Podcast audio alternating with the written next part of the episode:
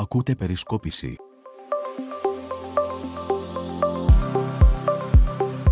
Φίλες και φίλοι, γεια σας. Καλώς ήρθατε στο πρώτο podcast της Συμμαθίας, στο podcast της Περισκόπησης. Ένας ακόμη υποψήφιος, ο Αντώνης ο Μαρκούλης, ο οποίος ε, κατεβαίνει με το ψηφοδέλτιο του ΣΥΡΙΖΑ Προοδευτικής Συμμαχίας στην Ημαθία, είναι μαζί μας σε ένα από τα τελευταία προεκλογικά επεισόδια. Να τον καλωσορίσω, να τον ευχαριστήσω για την ε, αποδοχή της πρόσκλησης ε, που του έκανα. Αν μου επιτρέψεις τον Νικό Αντώνη, γιατί γνωριζόμαστε χρόνια. Εννοείται. Δεν έχω τέτοια θέματα. Ο σεβασμός είναι σε άλλα πράγματα, δεν όσον αφορά την προσφώνηση μόνο. Ακριβώς. Ε, να ξεκινήσουμε. Είσαι έτοιμος; Βεβαίως, βεβαίως. Ωραία. Λοιπόν, θα ήθελα για αρχή να παρουσιάσεις τον εαυτό σου στους ακροατές. Δηλαδή να πεις δύο λόγια, δύο κουβέντες για τον εαυτό σου, για σένα, για τις σπουδές σου, για την οικογενειακή σου κατάσταση, τα χόμπι σου. Εντάξει, τώρα όπως όλοι κάποτε γεννηθήκαμε, έτσι κι εγώ γεννήθηκα 4 Δευτέρου του 1968, το Φεβρουάριο του 1968, υδροχός δηλαδή. Ε, σε ηλικία, επειδή κέρδιζα και χρονιά, 17 ετών ε, πέτυχα στις αγωγικές εξετάσεις στο Πανεπιστήμιο στο ΑΠΙΘΙΤΑ Θεσσαλονίκης. Ε, τελείωσα το 90, έκανα, εθήθευσα στη, τη στρατιωτική μου θητεία ε, και βεβαίως μετά ασχολήθηκα ενεργά με το επάγγελμα αμέσως μετά ε, και σήμερα έχουμε 31 χρόνια συναπτά επαγγελματικής δραστηριότητας. Στο μεταξύ το 1994 σε ηλικία 26 ετών ε, εξελέγει ε, δημοτικός σύμβουλος με την παράταξη του Γιάννη του Χασιώτη τη Δημοκρατική Αλλαγή τότε. Ε, το 1995 μέχρι το 1998 διετέλεσα πρόεδρος του Δημοτικού Περιφερειακού Θεάτρου Βέρειας. Το 2006 συμμετείχα σε ανεξάρτητο νομαρχιακό ε, ψηφοδέλτιο στο Ημαθία Μπορείς ε, με επικεφαλής τον ε, Σάββατο Γαβριλίδη. Και στη συνέχεια το 2014 ήμουν υποψήφιος δήμαρχος ανεξάρτητος στο Δήμο Βέρειας. Εξελέγει δημοτικός σύμβουλος. Το 2019 Επίσης ήμουνα υποψήφιος δήμαρχος στο Δήμο Βέρειας με την υποστήριξη του ΣΥΡΙΖΑ Προοδευτικής Συμμαχία εξελέγει δημοτικός σύμβουλος ε, παράλληλα το 2019 εξελέγει και μέλος του Διοικητικού Συμβουλίου της ΠΕΔ Κεντρικής Μακεδονίας ε, στην οποία είμαι μέλος μέχρι και σήμερα. Από το 2019 συμμετείχα και στην Κεντρική Επιτροπή ε, ανασυγκρότησης του ΣΥΡΙΖΑ Προοδευτική Συμμαχία όταν ο πρόεδρος μας ο Αλέξης Τσίπρας με πρότεινε και με τίμησε με την προτίμηση αυτή ως μέλος της Επιτροπής αυτής και για την ανόρθωση και για την ανασυγκρότηση του κόμματος την οποία νομίζω ότι τα πήγαμε καλά. πλούσιο το βιογραφικό και ασχοληθεί και με την τοπική αυτοδιοίκηση. Τι σου έχει αφήσει η θητεία σου στην τοπική αυτοδιοίκηση, όχι μόνο στη θέση που είσαι τώρα, αλλά γενικότερα. Η θητεία στο Δημοτικό Συμβούλιο η δικιά μου, γιατί να ξέρετε ο καθένας ε, αισθάνεται τα πράγματα, έχει τη δικιά του αίσθηση για τα πράγματα ε, και εγώ επειδή έχω ένα βαθύ αίσθημα ανυποκρισίας Δηλαδή, ότι αυτό το οποίο σκέφτομαι, αυτό θα το πω κιόλας. Ε, λειτουργήσα στο Δημοτικό Συμβούλιο, να ξέρετε ότι στην πρώτη μου θητεία πάρα πολλές φορές δεν ψηφίσαμε θέματα, τα, και όχι εγώ και για δύο-τρει άλλοι εκλεκτοί ε, συμβούλοι συνάδελφοι, μιλάμε για το 1995 έως το 1998, ε, που είχαμε μια διαφορετική άποψη και δεν ε, διστάζαμε να πηγαίνουμε και στο Δημοτικό Συμβούλιο να εκφράζουμε και αυτή τη διαφωνία. Για να πούμε στους φίλους ακροατές όλης της συμμαθίας, μιλάμε για το Δημοτικό Συμβούλιο της Βέρειας, έτσι. Της Βέρειας, της Βέρειας, έτσι. Λοιπόν, ε, μετά το 1998, ε, εφόσον ε, δεν ξανασυμμετείχα σε αυτοδιοικητικές εκλογές, από το 2014, εμείς ήμασταν στην θέση της Ελλάσσονος μειοψηφίας. Βεβαίως, όταν είχαμε ε, θέση διαφορετική για τα θέματα τα οποία συζητούνταν ε, στο Δημοτικό Συμβούλιο και πολλές φορές ήταν ιδιαίτερα σημαντικά αυτά τα θέματα, την εκφράζαμε χωρίς να έχουμε κανένα, ε, κανένα ίχνος αναστολής για να πούμε αυτό το οποίο πραγματικά συνέβαινε. Και αυτό ήταν το οποίο μας χαρακτήριζε. Και το 2019, από το 2019 και μέχρι σήμερα την ίδια στάση τηρούμε στο Δημοτικό Συμβούλιο. Να πω όμως, το Δημοτικό Συμβούλιο της Βέρειας και όλα τα Δημοτικά Συμβούλια μετά τον ε, Αύγουστο του 2019, με το γνωστό νόμο του Θεοδωρικάκου, ε, ουσιαστικά ενώ υπήρχε ένα σύστημα απλής αναλογικής το οποίο ε, είχε εφαρμοστεί για την εκλογή των Δημοτικών Συμβούλων, αυτό ουσιαστικά δεν λειτουργήσε ποτέ. Δηλαδή η, η απλή αναλογική στο Δημοτικό Συμβούλιο. Γιατί, Γιατί η μεταβίβαση της αρμοδιότητας στις οικονομικές επιτροπές και στις επιτροπές ε, ποιότητας ζωής και δευτερευόντως άλλαξε και τη σύνθεση των επιτροπών αυτών, δίνονταν μια ευρεία πλειοψηφία στην παράταξη του Δημάρχου. Οπότε ε, υπήρχε ουσιαστικά μια ευθεία παραβίαση του εκλογικού αποτελέσματος. Νόθευση να την πω. Με πρόλαβες αυτό ήταν το πρώτο κομμάτι της επόμενης ερώτησης, γιατί θα και δεύτερο. Συνέχισε όμως για να μην διακόψω τον, ε, τον ερμό της σκέψης σου. Ναι. Ε, Εμείς τι κάναμε; Κάναμε προσφυγή, προσφύγαμε στο Συμβούλιο της Επικρατείας προκειμένου να ακυρώσουμε το νόμο Θεοδωρικά που ως αντισταγματικό. Το Συμβούλιο της Επικρατείας αρχικά με απόφαση του ΓΑΜΑ τμήματος και εν συνεχεία σε ολομέλεια έκρινε το συγκεκριμένο νόμο αντισταγματικό γιατί ακριβώς νοθεύτηκε το εκλογικό αποτέλεσμα. Γιατί άλλο ψήφισαν οι εκλογές και άλλο προέκυψε.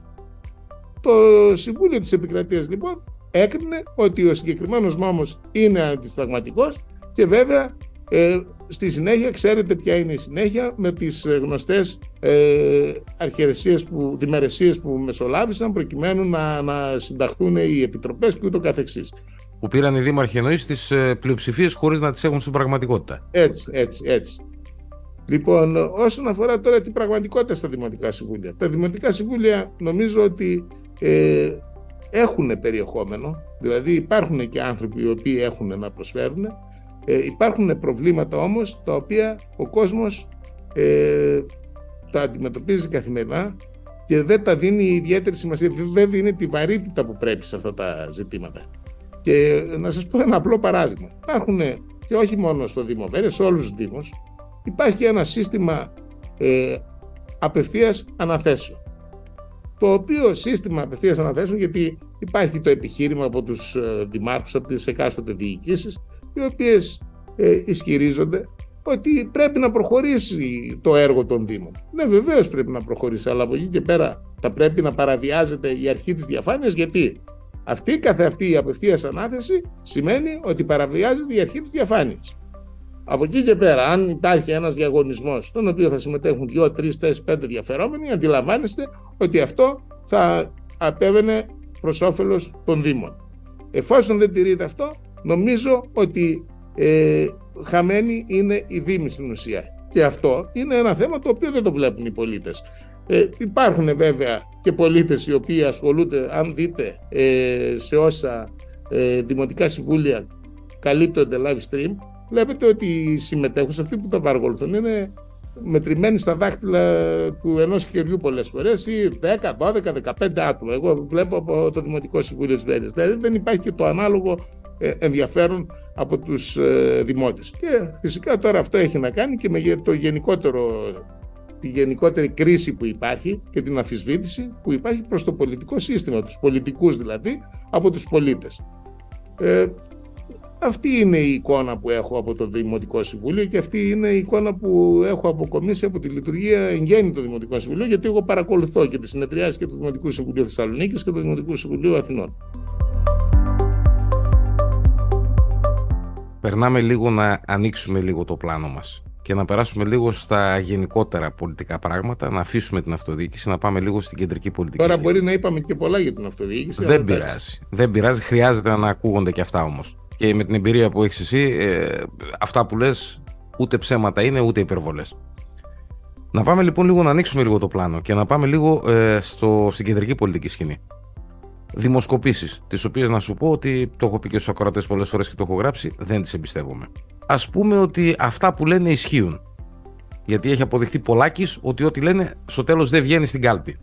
Αν υποθέσουμε ότι οι δημοσκοπήσεις αυτά που λένε ισχύουν, τι νομίζεις ότι συμβαίνει και ο ΣΥΡΙΖΑ δεν μπορεί να κεφαλαιοποιήσει με άνεση τα λάθη και τα σκάνδαλα της κυβέρνησης Μητσοτάκη που έχουν βγει στον αέρα; Νομίζεις ότι οι δημοσκοπήσεις λένε ψέματα; Είναι βέβαιο ότι λένε ψέματα. Είναι βέβαιο γιατί να σας πω τώρα την ε, εμπειρία μου. Επειδή εδώ και αρκετό χρονικό διάστημα ασχολούμαι. Γυρίζω δηλαδή όλο το, όλες τις γωνιές ε, του νόμου της Περιφερειακής Ενότητας Συμμαθίας. Εγώ βλέπω ότι αντικρίζω, βλέπω ένα αντιμισοταγικό κλίμα. Αυτό το εισπράττω καθημερινά. Και βέβαια όσον αφορά τις δημοσκοπήσεις να πούμε ότι είναι, δεν θα σας πάω στις εκλογές της Τουρκίας γιατί εκεί πέρα δεν μιλάμε για ελεύθερες εκλογές, μιλάμε για άλλο σύστημα. Εγώ θα σας πω τώρα τι γίνεται στην Ελλάδα, στην ε, ελληνική δημοκρατία. Το 2019 μιλούσαμε για μια διαφορά 15% Νέας Δημοκρατίας από το ΣΥΡΙΖΑ. Αυτό λέγανε οι δημοσκοπήσεις. Και τελικά καταλήξαμε στο 8. Θέλω να πάω λίγο παλιότερα, επί ΣΥΡΙΖΑ κιόλας. Όχι επί Νέα Δημοκρατία, επί ΣΥΡΙΖΑ, στο δημοψήφισμα. Τι εμφανίζανε οι δημοσκόποι τότε; Οι υποστηρικτές του Μένουμε Ευρώπη υποστήριζαν ότι το ναι με το όχι είναι μία ή άλλη. Κάπους στα ίσα, ε, ε, ενδεχόμενα κάπου να προηγείται και το ναι. Και τελικά είδαμε τι έγινε, 63-37. Εγώ δεν μπορώ να δεχθώ ότι η δημοσκόπηση ε, είναι ε, αυθεντικό στοιχείο αποτύπωσης του, της εκλογικής βούλησης των πολιτών γιατί δεν είναι, ε, καταρχάς δεν ξέρουμε αν αυτός ο οποίος απαντάει είναι ειλικρινής. Και αν θα πάει να ψηφίσει όχι. Και αν θα πάει να ψηφίσει έτσι και αν, και αν ε, δεν φοβάται να πει αυτό το οποίο, γιατί πρέπει πρώτα να το δούμε και αυτό. Αν αυτός ο οποίος εκφράζεται σε ένα τηλέφωνο ενδεχόμενα να ε, υπολαμβάνει ότι μπορεί αυτό να είναι και μια μπλόφα, να είναι και κάτι άλλο. Ε, εν πάση περιπτώσει, εγώ θεωρώ ότι σε κάθε περίπτωση οι δημοσκοπήσεις δεν ανταποκρίνονται στην πραγματικότητα. Αν θεωρήσουμε ότι υπάρχει ε, προβάδισμα 7% ή 6% της Νέας Δημοκρατίας ε, από το ΣΥΡΙΖΑ, νομίζω ότι οι δημοσκοπήσεις πρέπει να γίνονται στο μέγαρο μαξίμου. Δεν, ε, δεν μπορώ να τις ε, εξηγήσω αλλιώς. Γιατί και στο Μέγαρο Μαξίμου είναι, υπάρχει έντονη δυσαρέσκεια πλέον. Γιατί είναι και παρακολουθούμενοι. Σε αυτούς που λένε ότι δεν θα πάνε να ψηφίσουν, τι τους λες; Σε αυτούς που λένε ότι δεν θα πάνε να ψηφίσουν, τους λέω ότι ε, αν δεν πάει κανένας να ψηφίσει και πάει μόνο ο Μητσοτάκης θα πάρει 100%.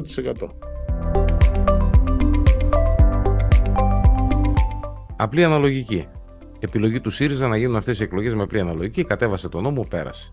Είναι αυτές οι οποίες θα γίνουν στις 21 του μήνα. Και μετά πάμε με στο, στο δεύτερο κομμάτι που είναι το πιο σύνηθες για τα ελληνικά δεδομένα. Στο, στο δεύτερο κομμάτι εννοώ το εκλογικό σύστημα που θα ισχύσει στις δεύτερες εκλογές. Πιστεύεις κυβερνήσεις συνεργασίας; Να πω, να πω ότι το διαρκές και πάγιο αίτημα των προοδευτικών δυνάμεων από το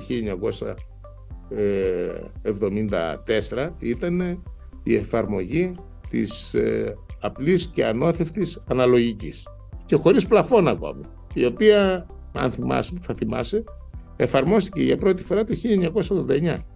Τότε ήταν απλή και ανώθευτη η αναλογική.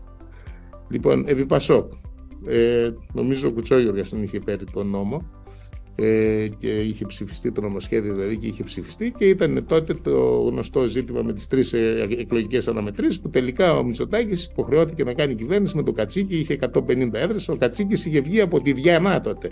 Στο υπόλοιπο Αττικής αν θυμάμαι καλά ήταν έτσι; Ναι, όχι, δεν ήταν το Κιλκή, ήταν ο Συμπιλίδη. Όχι, στο υπόλοιπο, στο υπόλοιπο Αττικής. Υπόλοιπο Αττικής, ναι, ναι. Από το Κιλκή ήταν ο Συμπιλίδη που έριξε το Μητσοτάκι μετά το 1993. Λοιπόν, έτσι ακριβώς, υπόλοιπο Αττικής. Ε, και ήταν διαρκές έτοιμα. Βέβαια το 81 το Πασόκ επειδή είχε την παντοδυναμία και υπήρχαν ποσοστά 46-48% δεν το άλλαξε, δεν το έκανε ποτέ. Εγώ θεωρώ ότι ο ΣΥΡΙΖΑ φέρθηκε έντιμα σε αυτή την περίπτωση, εφόσον το διακήρυτε, το έκανε. Το έκανε πράξη και δεν νομίζω ότι υπήρχε εκλογική σκοπιμότητα. Δηλαδή το έκανε γιατί το πίστευε. Όπως την έκανε την απλή αναλογική επειδή την πίστευε και στην τοπική αυτοδιοίκηση. Δεν υπήρχε δηλαδή δεύτερη ή τρίτη σκέψη για το συγκεκριμένο νομοθέτημα. Τώρα, ε, σαφώς και όταν ε, εφαρμόζεις το σύστημα της απλής αναλογικής, γιατί ε, λίγο πολύ κυβέρνηση συνεργασίας είχαμε και από το 2015 μέχρι το 2019, με το ΑΝΕΛ βέβαια, αλλά είχαμε κυβέρνηση συνεργασίας, είχαμε μια συγκυβέρνηση. Εκεί πέρα είδατε ότι δοκιμάστηκε και ε, ε, εκεί πέρα φαίνεται, σε αυτού του είδους τις ε, κυβερνήσεις, φαίνεται ότι πώς μπορεί κιόλας να λειτουργήσει περισσότερο η δημοκρατία. Θα μου πείτε, ο Καμένος έβαζε κάποια θέματα όσον αφορά το ζήτημα της Μακεδονίας κτλ. Στο τέλος έμεινε ο μόνος ε, ο οποίος το έβαζε, ήταν, δεν υπήρχε κανένας άλλος που τον ακολούθησε. Λοιπόν, ε, αλλά όταν υπάρχει διαφορετικότητα, δηλαδή υπάρχει διαφορετική προσέγγιση, νομίζω αυτό είναι προς όφελος της δημοκρατίας. Και είναι καλό. Και, και υπάρχουν άλλα ζητήματα. Υπάρχουν ζητήματα οικονομικής υφής, δηλαδή όταν εφαρμόζεται μια οικονομική πολιτική. Εκεί πέρα όταν υπάρχουν κάποιες δυνάμεις οι οποίες έχουν Ε, και, και πρόσωπα ακόμη και βουλευτές. Γιατί όταν υπάρχει κυβέρνηση συνεργασίας, ε, λειτουργεί καλύτερη η δημοκρατία και μέσα στο ίδιο το κόμμα, στο ένα το κόμμα, γιατί υπάρχει και αυτό τέλεια της άποψης. Ε, ε, Επομένως, στη συγκεκριμένη περίπτωση, θεωρώ ότι η απλή αναλογική είναι προς όφελος των συμφερόντων των ε, αδυνάμων, του δικαίου, είναι εναντίον της ε, κοινωνικής αναλυσίας. Δηλαδή κάποιοι ευαισθητοποιούνται περισσότερο, άλλοι λιγότερο όσον αφορά τα ζητήματα τα οποία άπτονται των μέτρων που θα πάρει μια κυβέρνηση και εκεί πέρα μπορεί να υπάρξει μια καλύτερη έκφραση, αν θέλετε, των λαϊκών συμφερόντων. Πάντοτε σε αυτή την κατεύθυνση θεωρώ ότι ωφελεί η απλή αναλογική, δηλαδή όσον αφορά περισσότερο τα ζητήματα της οικονομικής διαχείρισης. Άρα, για να καταλήξω, είσαι υπέρ της απλής αναλογικής και υπέρ των συνεργασιών μεταξύ κομμάτων, ούτως ώστε μέσα από τη σύνθεση να βγουν πράγματα είναι τα οποία. Είναι η κουλτούρα και η δικιά μου η κουλτούρα και του ΣΥΡΙΖΑ και του Προέδρου μας. Ξαναμικραίνουμε το κάδρο λίγο. Το στενεύουμε πάλι και γυρίζουμε πάλι στην Ημαθία, γιατί στην Ημαθία είναι που είσαι υποψήφιος. Η Μαθία έχει χτυπηθεί από την οικονομική κρίση, ειδικά την τελευταία δεκαετία πάρα πολύ, σε μικρό ή σε μεγάλο βαθμό και ανάλογα τον τομέα τον οποίο εξετάζουμε. Να πούμε σε αυτό το σημείο ότι ένα από τα χτυπήματα που δέχτηκε είναι και η αποβιομηχάνηση και η απαξίωση του τομέα της μεταποίησης των αγροτικών προϊόντων. Μια ιστορία η οποία, Αντώνη, έχει άμεσο αντίκτυπο και στο δημογραφικό. Εκλέγονται τέσσερις δουλευτές από τη Μαθία για 249 άτομα, αν θυμάμαι καλά έχει αδειάσει η μαθία. Έτσι. Οι νέοι μας το φαινόμενο brain drain είναι, ε, ε, είναι εδώ πέρα. Η άμεση εφαρμογή του φαινομένου είναι στο νομό η μαθία, στην περιφερειακή ενότητα η μαθία. Δηλαδή της πηγή των νέων, των νέων στο εξωτερικό ε, ή στα μεγάλα αστικά κέντρα ε, για να, όχι για να πετύχουν καλύτερες συνθήκες διαβίωσης, απλά για να επιβιώσουν, δηλαδή φεύγουν τα παιδιά από εδώ πέρα. Δεν είναι ότι πηγαίνουν να, γίνουν, να πάρουν αντί να πάρουν χίλια, να πάρουν ε, 5 και 10 χιλιάδε. Τι έχεις να πεις για αυτό το πράγμα, Δηλαδή για την αποβιομηχάνηση, για την εγκατάλειψη του αγροτικού τομέα, τη μεταποίηση. Να πούμε εδώ πέρα ότι ο νομός Συμμαθίας ήταν πέμπτο εξαγωγικός νομός. Τώρα αυτά είναι καλά και για τους νεότερους, τη δεκαετία του 1980 πέμπτος εξαγωγικός νομός στην Ελλάδα. Σήμερα είναι πρωταθλητής στις φθήνουσε περιοχές. Έχουμε τα κλωστήρια της Νάουσας από βιομηχάνηση που λέτε. Κλωστήρια της Νάουσας. Δεν έχει μείνει τίποτα. Τόσο από το Λαναρά, Βαρβαρέσου. Βλέπετε ότι εδώ πέρα γίνεται κατά επανάληψη. Δηλαδή έχουμε κλείσιμο των επιχειρήσεων να μην πάμε στις κονσερβοποιίε, δηλαδή που ουσιαστικά έχουν μείνει δύο συνεταιριστικές και κάποιες ιδιωτικές είναι πάρα πολύ λίγες σε σχέση με αυτές που υπήρχαν τη δεκαετία του 1980. Τώρα θα μου πείτε τις, τα προβλήματα του 1980 τα βλέπουμε τις δεκαετίες του 80 ή του 90, γιατί από το 90 άρχισε να εμφανίζεται αυτό το φαινόμενο. Ε, τα, τα βλέπετε σήμερα, όχι τα βλέπουμε σήμερα, αλλά υπάρχει μια συνέχεια γιατί οι συνεταιριστικές ε, βιομηχανίες υπήρχαν, λειτουργούσαν και λειτουργούν. Έχουμε την ελληνική βιομηχανία ζάχαρη, στο σκάνδαλο, στο πλατή το, το οποίο το αναδείξαμε και ε, έχουμε την ε, περίπτωση των ε, τελωνίων. Εδώ πέρα ανακύπτουν ζητήματα με το τελωνίο, με το χημείο κτλ. Βλέπετε ότι απογυμνώνεται ο νόμος από υπηρεσίες. και αν τυχόν δεν υπήρχε και η αντίδραση των διάφορων φορέων και των κοινωνικών φορέων σε σχέση και των οργανώσεων σε σχέση με τη μεταφορά του τελωνίου ενδεχόμενα να μην είχαμε και τελωνίο στην Ημαθία ή στη Βέρεια ή οπουδήποτε. Ενδεχόμενο να μην είχαμε τελωνίο. Υπήρξαν φωνές διαμαρτυρία, έμεινε το τελωνίο εκεί που έμεινε. Βέβαια, ξέρετε ότι υπήρχε και το ζήτημα της εγκατάστασης του τελωνίου στις εγκαταστάσεις ε, ε, αγοράς στην Κουλούρα.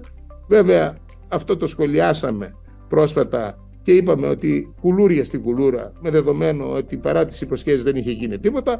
Βέβαια, προεκλογικά, προκειμένου να δώσει μια ανάταση στο ε, εκλογικό αποτέλεσμα το οποίο προβλέπεται θεωρώ ε, ότι θα είναι δυσάρεστο για τη Νέα Δημοκρατία ο αρμόδιος ε, υφυπουργός εδώ πέρα έβγαλε πάλι τα βιβλία και τα ξαναυπέγραψε γιατί ουσιαστικά αυτό έγινε και εμφανίστηκε να κάνει φιέστα στο επιμελητήριο της Βέρειας, υποσχόμενος ότι θα λειτουργήσει. Με αυτό είχε πει και την προηγούμενη φορά. Δεν είπε κάτι διαφορετικό. Και μας ήρθε και ο Μητσοτάκης, ήρθε στην Άουσα για να πει τι. Εγώ δεν κατάλαβα για ποιο λόγο ήρθε στην Άουσα. Εγώ θεωρώ ότι αυτό το οποίο δεν βλέπουμε εμείς, δεν βλέπουμε, όχι δεν βλέπουμε γιατί δεν το βλέπουμε. Εγώ σας είπα ότι το βλέπω.